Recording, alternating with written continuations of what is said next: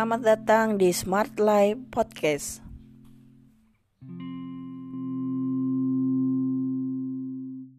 Bu, uh, langsung aja tanpa berlama-lama. Ya, mungkin sebelumnya bisa diperkenalkan dulu, Bu. Ya, silahkan. Ya, saya Koshi Dadlani. Hmm, saya baru aja jadi Kristen ya, 15-16 tahun yang lalu. Semenjak dulunya saya bukan orang Kristen, saya orang saya punya agama sendiri, meditasi sama seorang guru apa um, nah sekarang saya punya agama sekarang udah nggak bisa bilang agama saya orang saya percaya Yesus ya sekarang. Dan saya tinggal di Jakarta punya dua anak satu anak perempuan yaitu istrinya anak saya jadi kami bertiga ya. Puji Tuhan uh, Mungkin Bu bisa diceritakan uh, latar belakang mungkin waktu kecil itu uh, seorang Gusti itu seperti apa sih? Terus uh, dibentuk seperti apa? Eh, sebenarnya orang tua saya uh, Hindu ya, murni mereka Hindu. Saya keluarga saya uh, 11 anak. Mama saya punya 11 anak. 8 laki, 3 perempuan dan juga um, kami hidup dulu tanpa kasih ya. Walaupun gimana pun kami tidak punya kasih. Terus saya menikah, saya menikah sama orang yang sama juga, bukan Kristen, sampai ada uh, saya tuh dulu kalau sebelum sebelum jadi terima Yesus saya orangnya kasar ya, kasar, jahat, uh, nggak ada nggak ada kasih sama sekali. Sampai saya ingat satu kali, saya lagi jalan, saya kan pindahan dari Bandung, 15 tahun saya di Bandung. Waktu di Bandung itu di bawah jembatan ada orang miskin, saya masih bisa bilang, saya tuh nggak ada kasih, ngapain saya kasih? Saya bilang gitu. Toh saya kasih dia juga nggak bisa kaya, saya juga nggak bisa kaya. Jadi pikirannya itu kita berjalannya apa? Pikirannya nggak nggak nggak baik gitu. Sampai waktu saya udah terima Yesus, saya bilang begini. Dulu kok saya pernah pernah punya pikiran kayak gitu, tapi sekarang pikiran saya beda lagi. Saya dengan saya kasih lima ribu atau berapapun itu bisa nyambung hidup dia gitu. Dia bisa makan, bisa minum. Jadi cara pikir pun udah beda ya kalau kita di kita tahu firman, kita di Kristus ya, kita beda banget gitu. Itu itu saya ngalamin ban benar-benar gitu. Dan saya juga merasa bahwa kehidupan saya itu dirubah total, dirubah total. Yang dulunya sama suami suka ribut, suka berantem. Waktu saya udah tahu firman, Tuhan bukain apa itu perubahannya tuh sangat-sangat drastis ya orang bisa lihat perubahannya juga. Um, bisa digambarkan nggak sih Bu uh, perasaan uh, seperti apa sih yang dimiliki dulu sebelum ketemu uh, pribadi Tuhan Yesus itu? Digambar apakah selalu cepat marah atau uh, apakah nggak ada ketenangan seperti itu? Mungkin bisa saya benar -benar, digambarkan ya. Ya, saya benar-benar berubah, benar-benar berubah. Karena gini, kan suami saya 15 tahun yang lalu sakit. Nah, waktu dia sakit, saya itu nggak pernah belum belum terima Yesus pada saat itu. Dengan proses baru ketemu. Tapi sebelum itu saya tuh kayak semua gelisah, ketakutan, ada semua di diri saya, jahat, sombong, merasa diri saya hebat, kasar, keras. Apa pun itu udah komplit semua.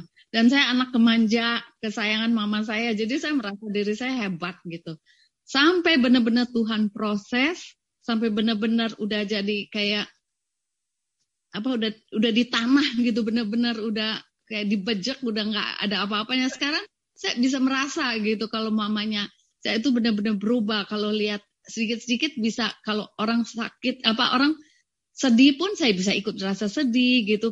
Uh, saya merasakan gitu kasih Kristus itu itu yang berubah saya gitu dan waktu pertama-pertama terima Yesus itu juga saya kan baca Alkitab ya Tuhan apa dan saya waktu itu saya nggak bisa dengar suara Tuhan saya cuma buka begini doang Tuhan berbicara deh. Buka Alkitab tuh kayak Tuhan tuh berbicara gitu. Uh, apa kayak kayak firman-firmannya yang bilang uh, bilang bahwa jangan sombong itu buah-buah roh itu kayak benar-benar hampir setiap kali buka firman pasti diingetin kayak gitu. Jadi kita dan waktu saya lebih-lebih udah udah tahu Kristus itu siapa, Roh Kudus ada di hati kita, bisa berbicara sama kita, bisa wah itu luar biasa. Kehidupan saya berubah, total saya dapat ketenangan, terus um, apa ya, walaupun dalam keuangannya masih pas-pasan, itu nggak ada masalah. Saya dapat damai sejahtera, sukacita, kasih, itu komplit di Kristus. Dan bukan saya aja, anak-anak saya pada waktu itu juga suami saya, dan pembantu di rumah pun bisa bisa rasakan, bisa ngomong. Ini non ini dulunya setiap hari berantem sama suami. Sekarang ini kayaknya nggak pernah dengar ada suara berantem, nggak ada muka asem di rumah, nggak ada muka cembetut. Ada benar-benar damai sejahtera di Kristus. Itu itu saya benar-benar rasakan gitu bisa ceritakan sedikit lah uh, ketika waktu SMA, SMP gitu mungkin bisa okay. juga kasih sedikit uh, kenakalannya atau gimana Bu? Atau memang sejak SMP, SMA itu ada tanda-tanda gak kalau uh, bisa ketangkap sama Tuhan Yesus lah begitu? Saya nggak pernah kepikir waktu waktu sebelum nikah, sebelum nikah juga saya tetap saya uh, tetap punya guru itu saya meditasi, sesudah nikah juga sama dan juga kalau untuk pergaulan, saya habis nikah nggak ada kebebasan sama sekali karena suami saya nggak suka pada saat itu uh, pergi sama sama temen yang nggak yang nggak benar atau apa. Jam 8 pokoknya udah di rumah. Kehidupan saya benar-benar dan sebelum nikah pun kan saya punya 8 uh, abang laki-laki ya yang benar-benar jadi bodyguard saya gitu. Jadi saya nggak bisa nggak bisa aneh-aneh, nggak bisa macem-macem, terus nikah punya suami satu di lawan delapan ini lebih lebih lagi, nggak boleh ini, nggak boleh itu, yang penting di sebelah dia, saya walaupun dia nggak suka, saya pergi masak ini itu dia juga nggak suka, yang penting saya itu jadi istri yang duduk sebelah dia, yang menyenangkan dia, itu kehidupan saya. Itu baik untuk saya sebenarnya. Kalau dulu umpamanya saya dibebasin, mungkin saya nakal, saya gimana ya, tapi semua ada baiknya gitu. Semua ada baiknya. Apa pun yang terjadi, saya rasa banget waktu anak-anak saya lahir dalam keuangan ini itu kayak saya tuh udah udah dipelihara Kristus gitu. Udah udah dipelihara benar-benar kalau saya lihat ke belakang gitu. Semua kayak diatur gitu. Hidup kita tuh kayak setiap langkah kita kayak diatur banget gitu. Iya itu itu uh, ada benarnya bu karena ternyata kita ikut Tuhan juga ya ya kita memang dibebaskan dari uh, uh, segala kutuk dosa segala macam tapi kita juga hidup dalam aturan itu sendiri. Ya. Jadi ketika ada makanya ketika ada firman ada perintah ada aturan dari firman Tuhan pasti nurut itu pasti karena sudah terbentuk dari kecil ya, ya atau gimana? Enggak saya, saya saya sebenarnya agak keras ya untuk pertama saya mau terima Yesus aja dulu keluarga suami saya udah terima Yesus hampir semua. Mereka suka bilang, ayo kamu harus jadi Kristen, kamu harus uh, terima Yesus, jadi Kristen gitu. Selalu ngomongnya gitu. Tapi saya bilang, ngapain saya terima Yesus? Saya kan nggak tahu kebenaran, saya nggak tahu siapa Kristus. Sampai detik-detik, sampai detik-detik saya tuh terima Yesus tuh kayak benar-benar Tuhan yang yang pilih gitu.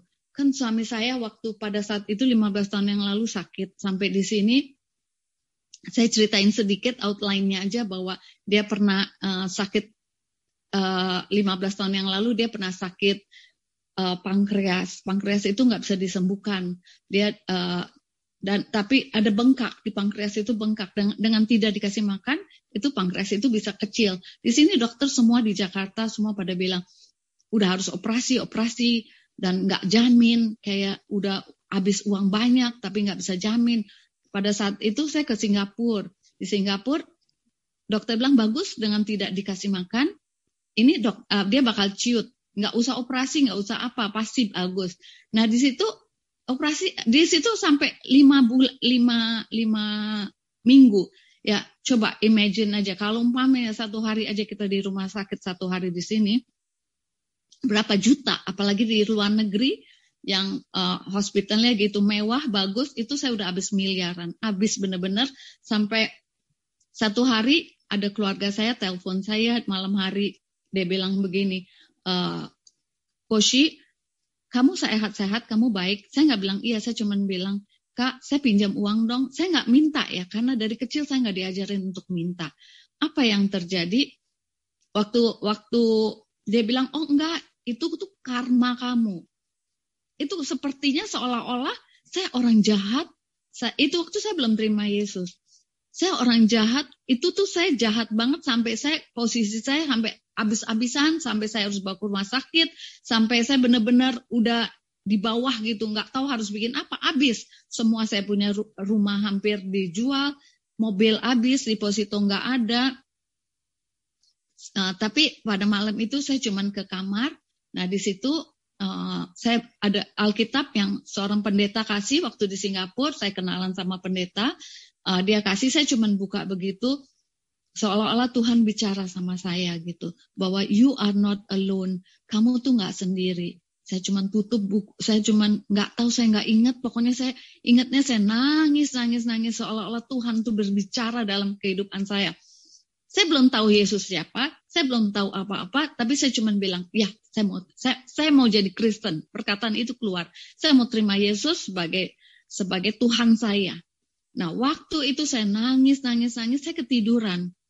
Besok pagi saya, cerita ke suami saya. Saya bilang, uh, saya kalau orang India tuh panggil nggak boleh panggil nama, panggil darling atau panggil love atau panggil gitu. Saya panggil, saya bilang sama dia. Dia lagi diimpus semua. Dia bilang, saya bilang saya mau terima Yesus. Saya bilang gitu. Saya mau jadi Tuhan uh, Yesus. Uh, saya mau jadi orang Kristen. Saya bilang gitu. Kamu gimana? Saya oke okay aja. Dia bilang. Apa yang terjadi? Saya waktu pendeta yang kasih itu datang dia tuh layanin kita uh, waktu kita di Singapura walaupun kita belum Kristen tapi uh, beliau layanin kita apa yang terjadi waktu dia lay, uh, dia cuma bilang oh bagus seolah-olah tuh dia tahu gitu mungkin Roh Kudus udah bicara atau apa nah mulai dari situ saya tuh ada perubahan gitu punya kasih gitu saya melayani suami saya sakit pun sebenarnya bukan dari kasih awalnya karena pri kemanusiaan saya nggak mau lihat orang sakit itu aja tapi kasih itu timbul. Uh, saya udah diajarin sama pendeta itu suruh nyanyi aja, padahal saya nggak ngerti cara uh, nyanyi nyanyi Kristen tuh gimana. Dia cuma bilang bilang aja haleluya haleluya, bikin bikin bikin musik sendiri aja. Bilang oke. Okay. Pada saat itu saya cuma bilang haleluya, itu benar-benar luar biasa. Dan waktu kita udah terima Yesus, nggak sampai di situ aja suami saya sakit lagi karena kan dia tidur terus berapa bulan demi bulan enam bulan uh, dia tidur terus. Jadi uh, uh, dia punya paru-paru basah, paru-paru basah itu masih minta ampun, tinggi panasnya. Waktu dia udah panas tinggi gitu, suruh masuk lagi rumah sakit. Pendeta, saya nggak punya uang terus terang. Pendeta ini yang bayar semua. Sampai ini hari saya masih utang budi sama pendeta ini. Saya percaya kalau Tuhan mau pakai pendeta ini untuk bantu kita, siapa pun Tuhan bisa pakai. Tuhan nggak mungkin taruh buang buang uang dari langit, tapi siapa pun Tuhan bisa pakai untuk bantu. Itu itu itu itu yang terjadi. Dan apa yang terjadi kami balik lagi ke ke Jakarta dengan posisi sakit ya. Udah udah nggak nggak bisa gitu. Pendeta ini juga bantuin sampai kami balik lagi ke Jakarta. Waktu di Jakarta masih bulak-balik hospital. Waktu bulak-balik hospital ini um, sampai dokter bilang ini apa ya? Mungkin ada stres apa? Ya udah kita pulang balik ke Bandung pada saat itu kami tinggal di Bandung mungkin uh, kangen sama anak ini itu di Bandung masuk lagi ke hospital waktu waktu masuk hospital itu ada satu pendeta yang datang dia perjamuan kudus waktu dia perjamuan kudus itu itu udah mulai ya udah udah udah kelihatan gitu bahwa dia tuh kepingin makan sedikit sedikit udah mulai bisa makan selama ini nggak bisa makan apa apa yang terjadi uh, shot shortcutnya aja dia balik lagi ke rumah. Di rumah saya kasih dia perjamuan kudus setiap hari sambil bilang, bilang bahwa bilut-bilut Tuhan Yesus sudah menyembuhkan. Dia bilang, tapi saya sakit. Saya bilang, nggak apa-apa. Cuman bilang aja dari mulut kasih kasih kamu tuh harus imanin kayak semacam kayak gitu saya bilang. Selama selama selama bikin kayak gitu, terus pendeta yang yang yang yang kasih ajarin kita ajarin kita perjamuan kudus, dia tuh diserang. Karena kita kan belum belum 100% terima Yesus uh, kehidupan lama kita masih ada ada ada berhala-berhala. Apa yang terjadi malam itu saya dengan greget karena saya dengar dia diserang. Saya masuk, saya datang ke uh, saya masuk ke kamar, saya itu saya percaya itu Roh Kudus ajak saya ke kamar dan saya kneel down, saya minta apa? Saya kayak bilang sama Tuhan, kayak Tuhan tuh ingetin apa yang dosa-dosa saya dulu saya pernah aborsi saya pukul anak apa semua dosa-dosa saya diingatkan saya kneel down saya bilang sama, sama Tuhan saya bilang Tuhan ampuni saya ampuni saya sambil di depan pegawai saya bong, bongkar semua berhala di, di, dibakar saat itu saya nggak nggak nggak nggak apa nggak sembahyang nggak tutup bungkus dengan darah Yesus atau apa karena saya masih baru saya nggak mengerti tapi perlindungan Tuhan ada sangat luar biasa. Dan sesudah saya benar-benar lepas yang lama dan saya benar-benar hidup untuk Kristus aja satu saya bilang. Saya hidup untuk Yesus Kristus. Kayak benar-benar saya pelajari baru di situ bahwa Yesus tuh siapa? Yesus tuh udah korban di kayu salib untuk dosa kita. Saya pelajari saya uh, tahu gitu bahwa Tuhan bukain kayak gitu. Nggak nggak nggak semua orang bisa ngerti kenapa kita mau terima Yesus. Itu itu uh, Yesus sudah korban di kayu salib untuk kita, untuk penyakit kita. Dia sudah miskin supaya kita kaya. Dia sudah korban anaknya ya Tuhan Tuhan sendiri yang korban anaknya Yesus Kristus untuk kita. Dan kita mau apa lagi gitu? Itu itu yang bikin saya benar-benar sujud sama sama sama Yesus gitu, sama uh, kita bisa bilang Kristen ya. Mungkin banyak yang nggak tahu kenapa kita mau terima Yesus. Selama ini saya juga dibilang Iya jadi Kristen, jadi Kristen. Tapi kita nggak tahu siapa Yesus. Kenapa kita harus jadi Kristen? Nah di situ saya kalau memang mau ketemu-ketemu teman atau siapa, saya suka bilang, Yesus pernah berapa kali juga saya bilang bahwa kenapa saya jadi Kristen? Ini karena Yesus, saya bilang Yesus sudah korban kayu salib untuk kita. Mau nggak kita berbuat kayak gitu untuk anak satu darah kita sendiri? Mau nggak? Enggak. Tapi Yesus sudah korban buat kita. Itu itu itu benar-benar luar biasa. Dan apa yang terjadi waktu saya benar-benar terima Yesus secara pribadi dan lepas yang lama semua itu suami punya suami punya uh, apa? Health dia punya kesehatan tambah naik tambah bagus tambah bagus tambah bagus. Di sini bukan cuma kesehatan tapi ekonomi kita yang utang di luar punya utang di luar uh, banyak ya sampai miliar-miliar itu Tuhan Tuhan bereskan ya. Tuhan bereskan. Sampai ini hari saya nggak bisa bilang bahwa saya atau anak-anak saya punya utang di luar nggak ada. Dan juga rumah tangga kita yang dulu yang dulu berantakan, yang dulu setiap hari berantem apa itu benar-benar dipulihkan. Dan semua dipulihkan. Sampai 15 tahun uh, suami saya dipulihkan. Dia dia jadi jadi pendeta kita melayani apa sampai pada satu hari pada satu hari dia harus sakit. Suami saya harus uh, sakit kanker. Dan waktu dia sakit kanker ini um, dokter bilang sama dia dokter bilang sama dia paru-paru uh, ini kamu kalau mamanya uh, kalau kamu uh, terapi itu bisa enam bulan. Tapi kalau nggak terapi cuma tiga bulan dia bilang gitu. Tapi kehendak Tuhan beda. Tuhan kasih suami saya dua tahun untuk hidup. Nah dua tahun ini itu sangat luar biasa. Banyak yang datang, bukan satu atau dua orang yang datang di rumah ya. Tapi yang datang itu sampai ratusan orang, sampai sampai mereka datang untuk doain kami, untuk uh, juga untuk berkati kami ya semua. Nah, kami udah habis-habisan sebenarnya juga pada saat itu uh, cancer kan nggak nggak murah ya. Tapi di sini juga Tuhan baik. BPJS kami juga berlaku suami saya punya apa semua mulus semua baik gitu. Sampai saya punya kesaksian juga ada satu pendeta suaminya istrinya sakit cancer itu nggak ada satu orang pun yang datang keluarga.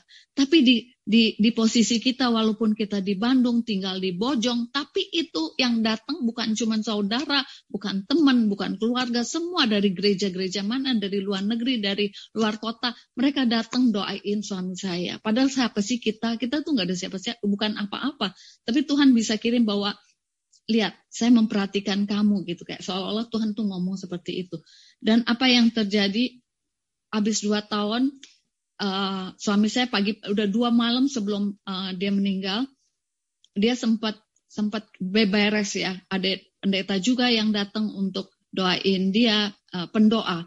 Diberesin semua sampai sampai yang lama-lama apa minta ampun kita juga satu malam itu terus pegangan tangan berdoa sampai saya bilang saya bilang sama suami saya gini ada nggak ya sesuatu yang di hati kita gitu. Saya nggak bilang kamu kamu enggak, saya nggak mahdili dia, saya cuma bilang kita berdua gitu. Ada nggak sesuatu yang apa yang yang mengganjal yang kita belum doain? Dia sempat sebut satu nama. Dia bilang, ayo kita doa sama-sama. Saya juga mau ampuni, kamu juga ampuni ya. Sampai sampai beres semua tuntas sampai tanggal tanggal 7 bulan 3 bulan 3 2020 pagi-pagi jam 6 dia udah udah nggak bisa tidur lagi dari satu malam. Kita pegangan tangan terus udah gitu uh, si uh, saya nyalain lagu ya lagu Bless the Lord oh my soul oh my soul itu lagu itu saya nyalain nah saya ngertiin dia juga bahwa ini jiwa kamu lagi jiwa kita yang lagi lagi lagi menyembah saya bilang ayo pokoknya perhatikan cuma Tuhan Yesus jangan pikir apa-apa lagi saya kasih dia firman juga bahwa Yesus adalah jalan kebenaran dan hidup. Tanpa Yesus tidak ada satu orang pun yang bisa pulang ke rumah Bapa. Itu semua keluar. Saya tahu itu urapan Tuhan. Tuhan pakai saya dengan luar biasa untuk untuk suami saya sebelum berangkat ke surga. Apa yang terjadi? Waktu dia masih pegang tangan, dia cuma lihat ke kiri, dan dia dia cuma bisa lihat ke kiri dan tutup matanya dengan tenang gitu. Nggak ada nggak ada kata kasar atau apa atau apa yang keluar dari mulutnya. Cuma tenang sekali dia udah masuk firman udah dia kita cuma bilang Yesus Yesus Yesus. Dan di situ tidurnya juga tenang dia pergi ke rumah bapaknya tenang. Dan sampai tiga hari juga dia di di uh, tempat uh, apa bilangnya yang yang apa bodinya sampai orang bisa datang tiga hari bisa melihat dia juga. Dan semua itu terjadi uh, dengan mulus ya. Sampai sesudah tiga hari itu pandemik itu benar-benar melunjak ya sesudah itu. Dan saya lihat tang campur tangan Tuhan sampai terakhir pun ada di, di suami saya. Puji Tuhan. Wow. Cerita yang luar biasa. Saksian yang luar biasa. Uh, mulai dari perjumpaan secara pribadi gitu ya. Jadi nggak ada yang oh, ngajarin yang nontonin cuman karena kerinduan ibu kosi dan Tuhan jawab dan Tuhan hadir saat itu ya. Hingga akhirnya ibu oh, seperti yang diceritakan di awal tadi ya langsung masuk Kristen dan berubah total. Eh, berubah total. iya tadinya yang oh, tidak mengasihi yang muncul pertama itu adalah kasih. Nah uh, tadi saya sedikit ada kan kita kalau uh, perjalanan bersama Tuhan kan mungkin awalnya ya memang kita merasakan ya udah sejahtera dan segala macam. Nah, uh, ke, apa kejadian yang mengkagetkan kok begini kok begini gitu dan bagaimana uh, Bu Kosi menyikapi itu dan hingga akhirnya tuh sampai sekarang tetap menjadi orang Kristen yang teguh apa pun yang terjadi gitu. Oke, okay. pernah satu kali um, apa yang terjadi yang bikin saya ini saya itu anak kesayangan keluarga saya sebenarnya. Abang-abang saya itu semua pada sayang sama saya, pada suka sama saya karena saya orangnya jolly, suka ketawa kiri kanan, ada gosip dulu apa. Yang pertama saya dulu yang bawa ke rumah sebelum dulu-dulu. Sampai pada saya terima Yesus kayak gini, saya tuh dicuekin loh. Saya dicuekin sama keluarga itu yang benar-benar kayak di pertama saya tapi saya nggak pernah sakit hati loh sampai itu yang luar biasa nggak pernah sakit hati nggak pernah marah cuman sedih. Dan kesedihan itu saya taruh di kakinya Tuhan. Saya bilang Tuhan cuman Tuhan bisa jamah mereka biar mereka bisa melihat gitu kan. Uh, walaupun uh, mereka nggak suka sama saya. Alasannya satu karena saya keluar dari dari keagamaan keluarga kan. Jadi saya terima Yesus satu-satunya pada saat itu. Jadi mereka nggak terima. Soalnya kalau orang India kayak kami itu boleh mau jadi Kristen apa tapi tapi harus harus tetap pegang gitu tetap pegang agamanya. Tapi saya kan nggak mau saya mau satu Kristus aja saya mau kan dan nggak nggak apa-apa dia mau ngomongin apa-apa di belakang saya saya udah udah siap deh. Yang penting Tuhan jangan lari dari saya saya jangan lari dari Tuhan. Itu aja sampai setiap hari saya cuma doa Tuhan jangan tinggalin saya ya gitu. Karena saya udah lihat kebaikan Tuhan kan kebaikan Tuhan gitu. Apa pun dan itu pun ada firmannya kan, walaupun um, mereka nggak suka, mereka aniaya kamu, itu dapat buah rohnya kan ada nanti kan. Saya dapat buah gitu. Buah sabar buah lemah lembut yang dulunya kasar apa semua itu dapat gitu kalau nggak apa-apa keluarga saya. Tapi ada waktu satu kali kakak saya satu dia uh, sakit. Dia sakit itu bertahun-tahun ya saya nggak pernah diundang ya ke uh, ke keluarga yang nggak boleh nggak nggak pernah diundang. Dan saya tuh dicuekin habis. Sampai satu hari uh, ada abang saya sakit sakit apa uh, jantung. Jantungnya itu uh, apa ya dia dapat second life juga sebenarnya. Dia itu uh, ada ada kayak udah udah udah gimana sih? Udah nggak bisa nyambung jantungnya gitu sampai dokter bilang harus operasi berjam-jam.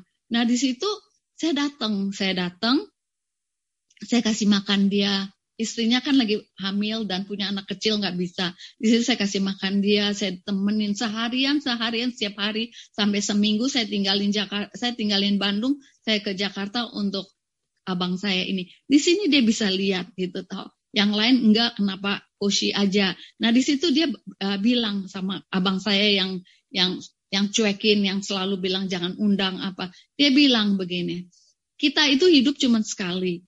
Kita nggak tahu sampai kapan. Kenapa nggak kita gabung aja semua keluarga undang kosi gitu. Maksudnya diundang gitu.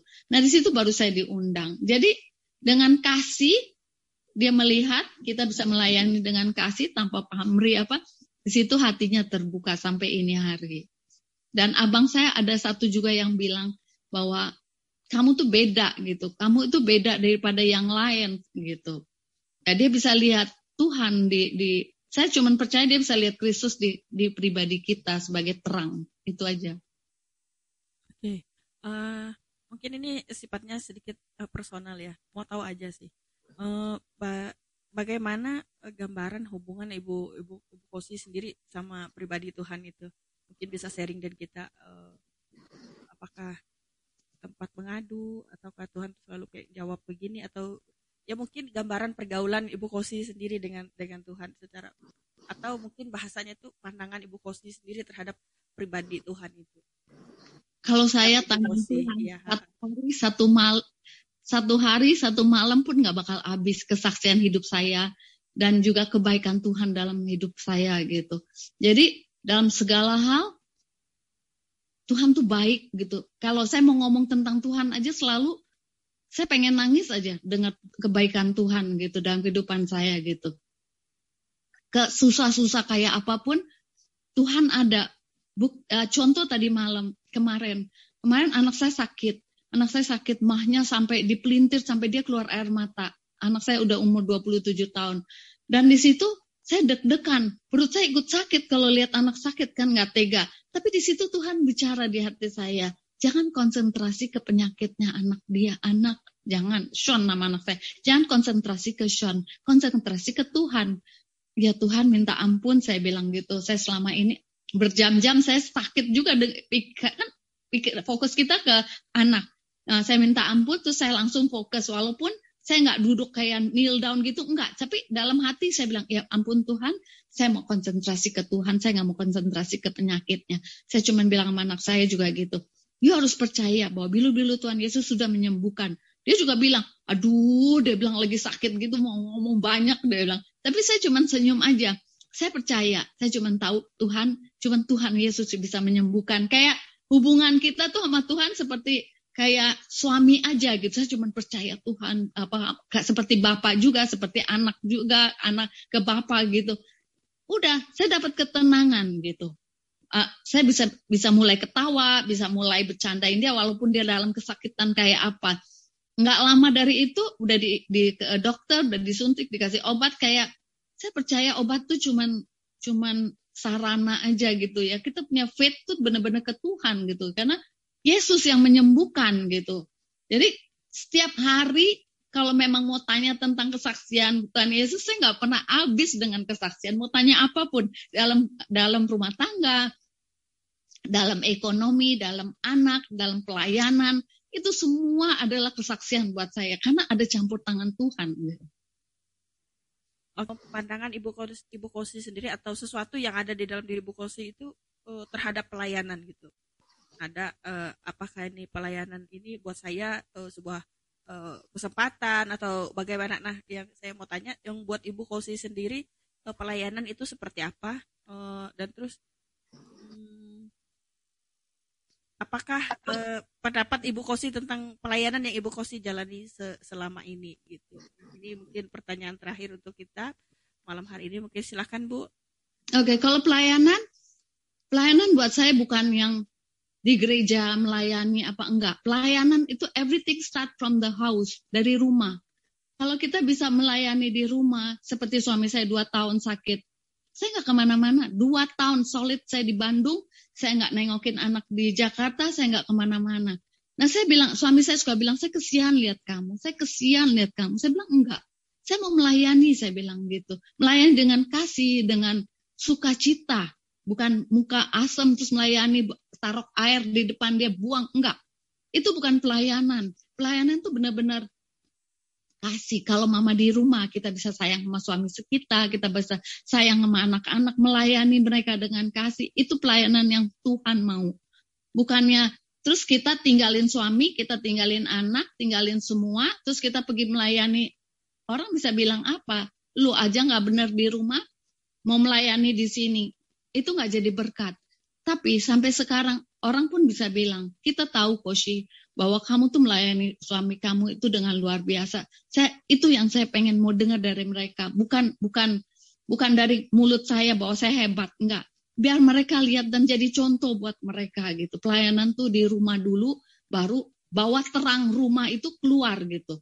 Kalau dulu kita sekolah kita dengar uh, moral start from the house. Jadi semua segala sesuatu tuh mulai dari rumah gitu ya. Nah, itu jadi contoh buat anak-anak, buat suami, buat lingkungan, buat tetangga, buat semua gitu. Itu pelayanan yang sejati, yang hebat, yang bagus. Oke, iya seperti firman Tuhan juga katakan ya, dimulai dari Yerusalem dulu ya. Yerusalem betul.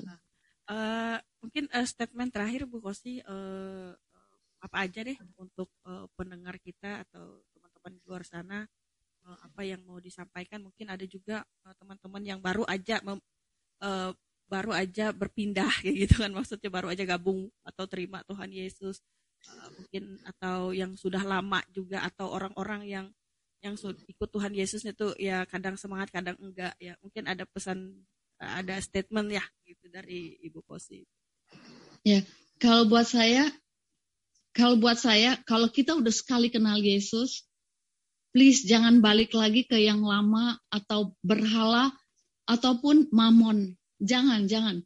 Itu kalau kita, uh, saya punya ini, carilah kerajaan Allah dan kebenarannya. Dan semua akan dicukupkan. Semua akan ditambahkan.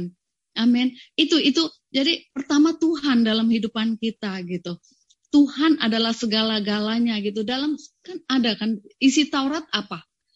Kasihilah Tuhanmu dengan segenap hati, jiwa, kekuatanmu dan sesamamu. Dan itu itu itu yang harus kita pegang. Pertama segala sesuatu Tuhan. Saya kalau kita bangun pagi, kita pertama ucap syukur walaupun berapa menit, jangan langsung lihat handphone. Itu itu itu itu saya ya. Saya nggak mau lihat handphone, langsung uh, ucap syukur hari ini kita bisa dapat napas, kita bisa diberkati, bisa bangun uh, pagi uh, dengan sukacita. Itu itu itu pertama gitu dan di, dan libatkan Tuhan dalam segala hal ya. Libatkan Tuhan dalam segala hal. Kayak saya kalau saya pribadi saya suka ngomong di dalam hati Tuhan, saya mesti ngapain ya sekarang? Yang selalu yang selalu keluar dari hati saya cuman ucap syukur ucap syukur. Itu aja yang selalu. Kapan-kapan saya suka, waktu awal dulu saya suka heran. Aduh lagi sakit gini ucap syukur. Aduh lagi nggak punya uang ucap syukur. Kayak kok gitu ya. Tapi saya pelajar. Dengan ucap syukur, itu Tuhan ya, Tuhan disenangkan gitu. Apa, apa, apakah Tuhan nggak tahu kita nggak punya uang? Apakah Tuhan nggak tahu kita uh, dalam pergumulan apa semua? Tuhan tahu kok.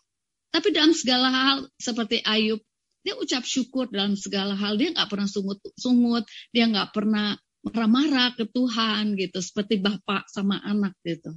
Itu itu sampai terakhir tidur pun saya harus ada waktu, kita harus ada waktu uh, baca firman, terus beresin semua apa yang terjadi tadi. Mungkin kita ada sakitin hati orang, mungkin kita ada uh, berbicara kasar ataupun orang itu kasar sama kita, kita beresin, kita ampunin. Dan satu lagi, saya tuh jaga orang sakit dua tahun nggak gampang ya. Maksudnya dengan emosi dia, dengan apa ya dia juga lagi drop dia juga lagi gimana kapan dia juga ngomongnya keras atau apa tapi di sini Tuhan baik saya nggak pernah marah balik. Saya cuman malam saya suka duduk sama Tuhan Yesus saya cuman duduk Tuhan.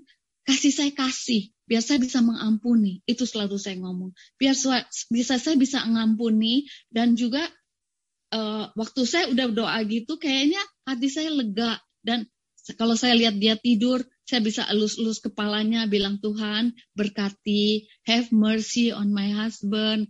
Uh, biar apa have grace have mercy gitu jadi yang keluar bukannya balas tapi ucapan syukur ucapan ucapan doa-doa untuk dia. Sampai itu itu itu yang saya lihat ya. Sampai terakhir juga suami saya selalu bilang sama keluarga suami keluarganya bahwa Koshil melayani saya dengan luar biasa. Itu itu sampai sekarang keluarga suami saya juga tahu bahwa uh, adiknya atau kakaknya ini dilayani dengan baik itu itu itu mereka sangat happy gitu ya jadi itu dari ucap syukur aja dan libatkan Tuhan di segala hal. Jangan balik ke mamon atau jangan balik ke kehidupan yang lama. Itu pesan saya. Ya, wow, luar biasa, satu pesan yang luar biasa. Ya, sangat diberkati. Ya, saya pribadi juga diberkati. Uh, terima kasih banyak Ibu Kosi atas kesempatannya. Uh, mungkin next nanti uh, ada seri yang berikutnya untuk kita bisa berbincang-bincang lagi ya uh, makasih banyak Ibu Kosi sampai Thank you, biar jadi berkat ya. Kalau ada apa-apa, tanyain aja. Atau nanti bisa gantian nanti Ibu Kosi bisa jadi ininya nanti penanyanya nanti untuk bintang tamu kita yang boleh. lain. Secara kita kan juga satu tim. Boleh, ya. boleh. Anytime. Oke. Okay. Iya. Makasih banyak Tuhan Yesus berkati. Uh, pendengar semua demikian uh, podcast kita kali ini. Tuhan Yesus berkati sampai ketemu di episode berikutnya.